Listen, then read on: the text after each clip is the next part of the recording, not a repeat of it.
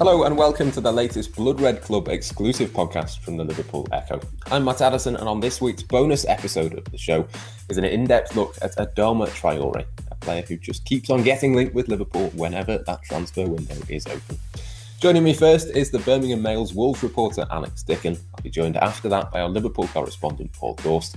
And we're going to be speaking about the Spanish winger to try and get to the bottom of those transfer links. Alex, I have to be honest with you, I'm not fully convinced on him. He's always felt like a player who's got a lot to give, but he's just not quite got to the level that we once thought he might have done. Is that a fair sort of assessment of his career so far from what you've seen of him at Wolves? Not for me. That's that's probably a fair assessment coming from someone who doesn't watch him like, you know, every week. Um, I think that's what I always speak to Wolves fans about, you know, when you rivals of other fans of other clubs you know, search Adama Traore, they initially look at his stats. Um, and I think last season they didn't make it for great reading. I think he only got two assists and two goals in the Premier League and didn't get his first goal contribution till about April, I think, or something. So um, I don't think it's necessarily fair. You know, when you watch him live every week, you know, he's the player who gets you off your off your seat. He's most exciting player, one of the most exciting players in the Premier League for me. Um, he can do things that no one else in the league can do um, which is why so many managers, you know, Jurgen Klopp speaks so highly of him, Pep Guardiola, Jose Mourinho in the past, um, because he can do these great things. Um, last season, I think it's worth mentioning that you know Pedro Neto is Wolves Player of the Season, but you know he was nowhere near as decisive as Traore was. If Traore wasn't in that team in the final four months of that campaign, I think Wolves are bang in trouble. Um, I think in their final 14 games, they won four, and Traore was decisive in all four games. Without him, they wouldn't have won them. Simple as, simple as that. Um, he wasn't as good as the season before, but I think the chance creation and things, you know, the stats were the same. Um, it's just Raul Jimenez wasn't there to to get on the end of the chances he's creating.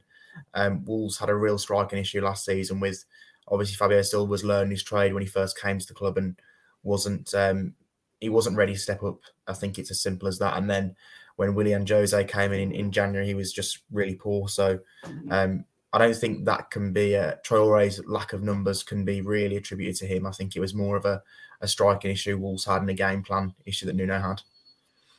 Do you think then next season it's a case of he could kick on and, and get those numbers to, to back up, you know, the, the general performances? If you have Jimenez back in the side, for example, there's a different sort of feel. Do you think then people would would look at him with a slightly different perception? we were having this conversation yesterday actually, um, because if Wolves do play, it looks like it could be a 3 4 3 again, but it'd be a more attacking 3 4 3. And Traore, we think, will play on the left of it. Um, again, Jimenez will be back, but Lage, everything he's doing is kind of geared towards being attacking. So, whereas Nuno is very defensive. Hmm. Um, so, he should get the best out of the attacking players. So, we were saying yesterday, um, Traore's got two years left on his deal. Um, even if he doesn't sign a new contract, which isn't looking likely at the moment, then maybe we'll just keep him for six months and bank on him having a really good six months going into January and then potentially sell him then when his value's higher. Because at the moment, his stock does seem quite low. You know, the fees that are being thrown around, I think up to about 40 million. Um, if Liverpool play, paid 45 for Jota, you know, given the way Jota and Traore both played in 2019 20, I'd, I'd be wanting 60 for Traore easily. So um, it's it's just a case of kind of holding on to him and hoping that his form, his form, not his form, but his numbers improve, and the Premier League starts to take notice of how good he is again. Um, and I think it will. The way he played the last six months of last season, obviously, I know he didn't play at the Euros for Spain, but the boost of going um, and that experience, he's come back to pre-season. He played two games over the weekend, uh, Saturday and Sunday, and was electric in both of them. Um, so it feels like everything's geared up for him to do well. Again, it's just whether he stays. You know, there's going to be so much interest in him, and with the price tag, and I think Wolves will probably sell one of their top players, whether it's Traore or Neves. Um, I don't know. I think we were speaking about this again yesterday. I'd probably rather Neves go than Troy Traore because I think Traore is irreplaceable to Wolves. So um, I think he could he could have a really good six months and then leave for big money in January. And if he doesn't, you know, and he has a really good 12 months and leaves next summer, Wolves are probably still going to get what they're going to get now. So I don't think it makes a great deal of sense to sell him at this moment in time, to be honest, but they probably could.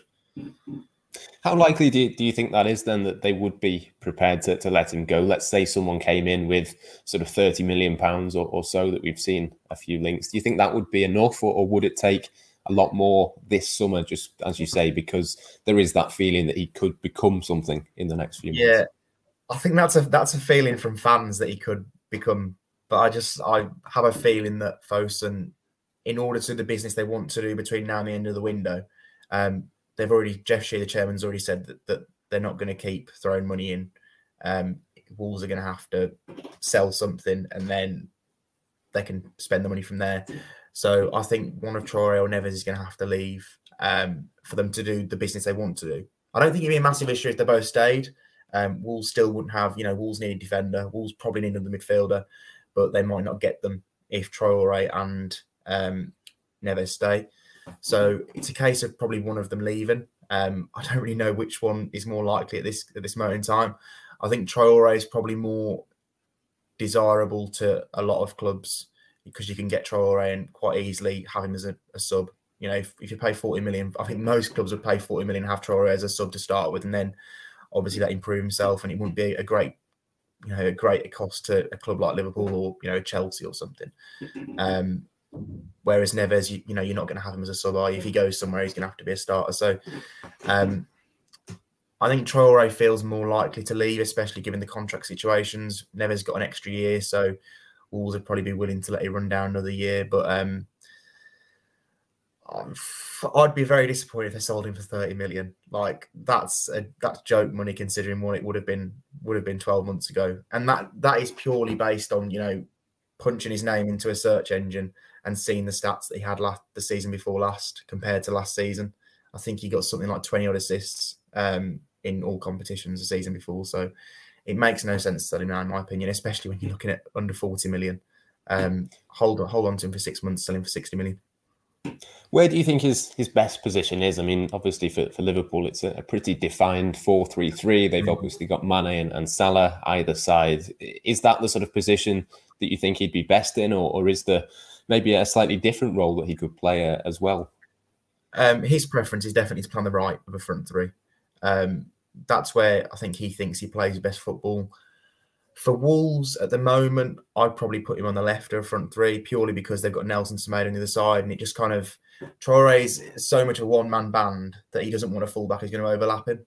Um, whereas if you play on the left at Liverpool, for example, he'd drift inside and Robertson could still overlap. But at Wolves, he plays on the right where he wants to play. He doesn't want Semedo getting near him, so it's just a case of Semedo has no influence on the game uh, going forward anyway. Um, so at the moment for Wolves, it's working better with they've got Trincao on the right who comes inside, Traore on the left who is allowed to hold the touchline, but again primarily comes inside. But even then, Wolves have got Marçal behind him, who's not the most attacking player in the world, so it works. Um, so for Wolves at the moment, probably on the left, but if he was at Liverpool, I'd, I'd definitely say on the right. Because um, again, Trent's a sort of fullback who crosses from deep, isn't he? More more so than getting to the byline, so that would work. Um, but yeah, I'd, I'd, probably say Liverpool on the right of a front three. He'd be ideal, but again, he can play on the left. Stick him anywhere and just give him freedom and don't make him waste his energy tracking back, and he's perfect. And just finally, then, I think for, for me, I think if Liverpool were to move for him, I think he'd be a pretty good sort of impact substitute. I don't think he's mm-hmm. necessarily one to, to start every game or, or things like that, but he would be a player that you'd look at coming off the bench as an opponent and think, oh, you, you know, you really could do without that with 20 minutes to go in a in a tight game. But do you think he'd be prepared at this moment in his career, 25 now, sort of approaching those peak years? Do you think he'd be happy to, to do that sort of role, or is he a, a sort of player who'd prefer to be the main man, being in that team week in, week out? I think everyone refers to the main man, but I think, you know, if a club like Liverpool did come in for him and um, everything was right, I think he's the sort of person who'd probably be prepared to accept that he's not going to be a guaranteed starter straight away and work his way into the team. Um, I know that was a frustration last season when he was on the bench at the start for Wolves because obviously, you know, he'd been Wolves' best player by a mile the season before, so I don't think he understood why he was on the bench. Um, I don't think anyone else did either. But uh, but if he was going to a top top club, I could potentially see him accepting a lesser role and then working his way into the team. Yeah, um, it's difficult with Liverpool because they've got such a set front three. Um, that I don't think that's I think that's the problem that they've had, you know, with Shaqiri Origi. I don't think they've got players. I don't think they can attract top class players who are going to want to go and risk sitting on the bench for two years, which is what's happened to Shaqiri and um, obviously Origi. So I think Liverpool's a different one. I think Chelsea's probably a better option because if he goes there, he could quite easily play as a wing back in Tuchel's system as well. Could play as a wing back, could play right wing, could play left wing. Um, could even play through the middle because they haven't got a natural striker. Um, so yeah, I think that gives him more option, especially because he can play three or four positions. Um, than going to Liverpool, where he is effectively going to play two positions, and they're already taken by Salah and Mane. Interesting stuff, Alex Dicken. Thank you very much. You've almost convinced me that Liverpool should move for him. So, uh, congratulations on that. and I'm now joined by our Liverpool correspondent Paul Gorst for the second half of the show. Gorsty, thanks for joining me. What do you make of these Adama Traore links? I mean, it's one that we've seen hundreds of times in the past. He never seems to, to go away with Liverpool. He doesn't know. Um, he's an interesting one because Liverpool, we know from the Diogo Jota deal last year that Liverpool have a good relationship with Wolves. Um, there was plenty of kind of acrobatics, if you like, over the financials of how that deal was structured, and Liverpool were paying off a certain amount this summer and a certain amount next, and, and there was plenty of add-ons and so on regarding his uh, his performance while at Anfield, and, and Wolves were very kind of agreeable to the terms. Um, that was one of the reasons why the club were able to to move for Jota as opposed to Ismaila Sarr at Watford, who just demanded 40 million straight up, take it or leave it. Um, so we know Liverpool get on well with Wolves. Um, Ki-Jana Hoever going the other way kind of helped keep that relationship um, good, fresh, and and you know on good terms, as we say. So um, if there was to be, you know, kind of a movement from Liverpool, then they know that Wolves are a, are a team who who they can speak to and, and they can get on the phone to, and, and you know there won't be any kind of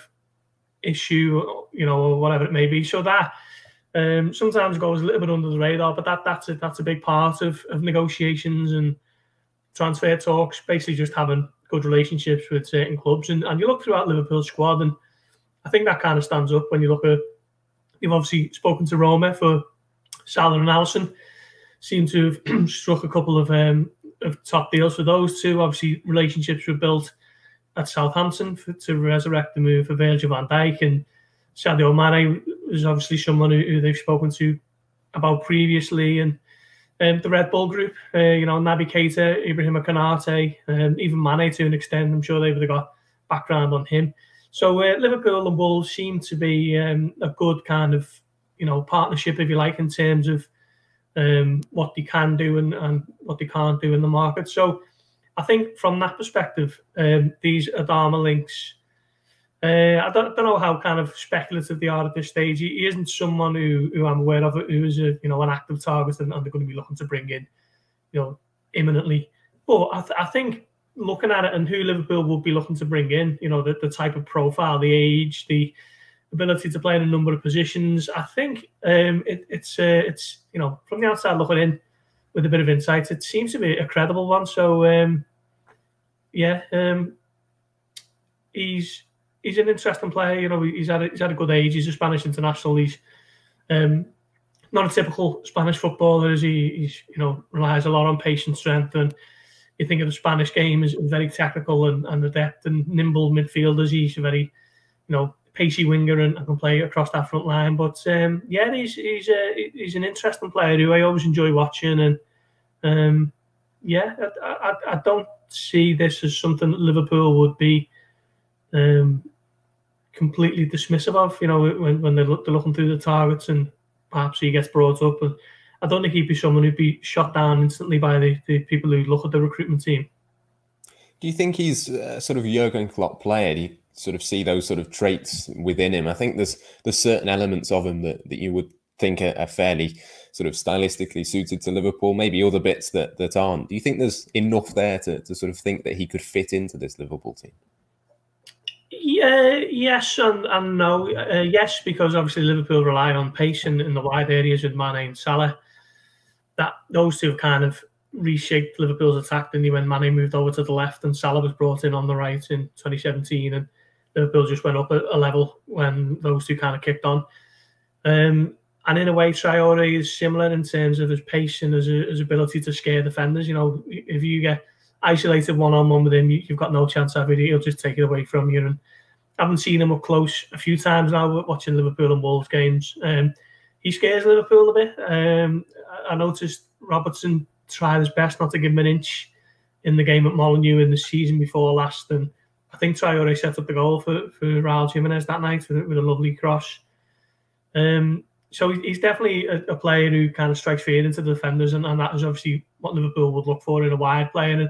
But I think the issue for him, probably at the moment, would be his goals and his assists return. I mean, last season, a little bit of a caveat that Jimenez was injured for so long with that horrendous fractured skull, but uh, it, was only two goals and two assists for, for Traore. Um, you, would have to improve those numbers if you are to move to Liverpool. Uh, the season before was a little bit better. Um, I think he got nine assists and and uh, doubled his goal tally with, with four, which again is not incredible, but uh, certainly better than the season before. And I, and I think it's widely accepted that um, he had a better season the 2019-20 than he did last season. Of course, you know he wasn't the only one in that regard, was he? Um, particularly for Wolves, who didn't have a, a particularly great season. But um, there are some things there that Klopp would love to work with, I'm sure. And you know, if you can turn those raw materials into something a bit more polished, then he would be. Uh, I, I, think think he's I think he's a player who's ready to kind of take that next step. I really think he's a he's a superb player with, with plenty of potential. Um, it's just a case of, as you say, kind of um, polishing the, the, rough edges. And um, believe it or not, it was actually Tony Pulis who who, who uh, you know he's credited with bringing his game on immensely. Um, was it, I think he might have been a wing back at, at Middlesbrough, and Pulis used to play him on on the side that was nearest to the touchline, so we could basically shout at him and encourage him and tell him what to do. So um, I think if Traore ever speaks about it, he's always keen to give Pulis the credit on that one. And um, I, I, just think, uh, you know, if he was a Klopp player coming on for Liverpool for 15, 20 minutes, half an hour, what he what he could do in that Liverpool front line. I think that's it, isn't it? I think I look at him and think if you could get him for for a sort of say 20, 25 million. I don't know how realistic that is, but it would be an instant upgrade on, say, an Origi or a Shaqiri who've not mm. necessarily made a, a, huge impact. I think if you're an opposition defender, there's 20 minutes left at Anfield and you see Adama Traore's coming on, you'd, you'd really be quite concerned about that, I would think. Yeah, no, no question. I mean, I think it might be different in terms of teams tend to sit back with numbers behind the ball, don't they, at Anfield? And that space to get in behind isn't always there. But um, he's not just a, a, a pacemaker. Obviously, he's very reliant on his speed, but he's very nimble. You know, for the size of him, he's built like a, a cruiserweight boxer, isn't he, or even a heavyweight boxer, but moves like a fleet-footed winger and, and gets himself out of holes and gets himself get, gets crosses in when, when he has no right to really, and, and he's always surrounded by two or three men when he's at Wolves. Um, a little similar to um, to Will Zaha, Crystal Palace. You know, they know he's the danger man, so when he has the ball, they get men around him and try and stop him from performing. But if you're at Liverpool, you know, you, you wouldn't have three defenders trying to close him down because if, if they do, Mohamed Salah or Sadio Mane are free across the other side of the pitch, and, and that is the risk that opposition teams would run. So I, I think he, he, ticks certainly a lot of boxes, and um, particularly with his, his, value seems to, you know, stock seems to have dropped from that good season he had the year before last, and with it, you'd imagine his value as well. So um, I think there are, there are plenty of intrigue and aspects to um, to these links. I think, as you say, it would almost be a, a, typical signing as well. I think he's been valued around sort of 100 million in, in, the past. Obviously, Liverpool wouldn't go near him for, for that sort of money. But inside the last couple of years of his contract, you wonder, you know, maybe come January or, or next summer, there might be a little uh, discount on him. But I think he, he's obviously available for, for a lot less than, than what he has been in the past. It, it might be one of those that Liverpool think there's a bit of a, an opportunity to, to go in and, and get what could be a bit of a bargain here.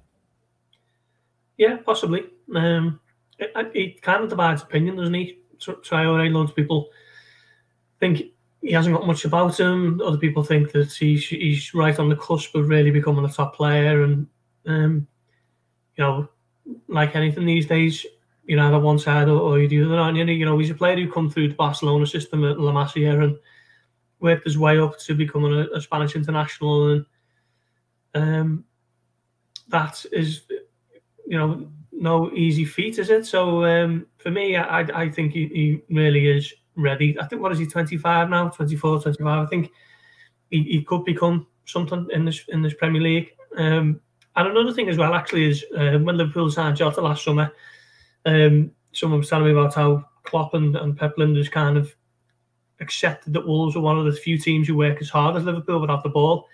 Obviously, Jota fits into that perfectly, but so, so would Traore, you know, off the ball, pressing, chasing, harrying fullbacks, t- trying to take them, t- take possession off them, or hurry them into playing the wrong pass or whatever it is. And I think that's obviously a key aspect of, of playing in, you know, a Jurgen Klopp team. Everyone works dead hard, and, and you've got to, haven't you? So I don't think that would be too much of an issue either. So uh, as I say, there, there, are, there are loads of things that that are ticking boxes in terms of um, why he would be an ideal fit for Liverpool this summer. And yeah, um, we, we shall see, I guess. But I, I, I do think Liverpool need a forward. I still think they will bring in a forward, and yeah, there's several reasons as to why Traore would fit the bill.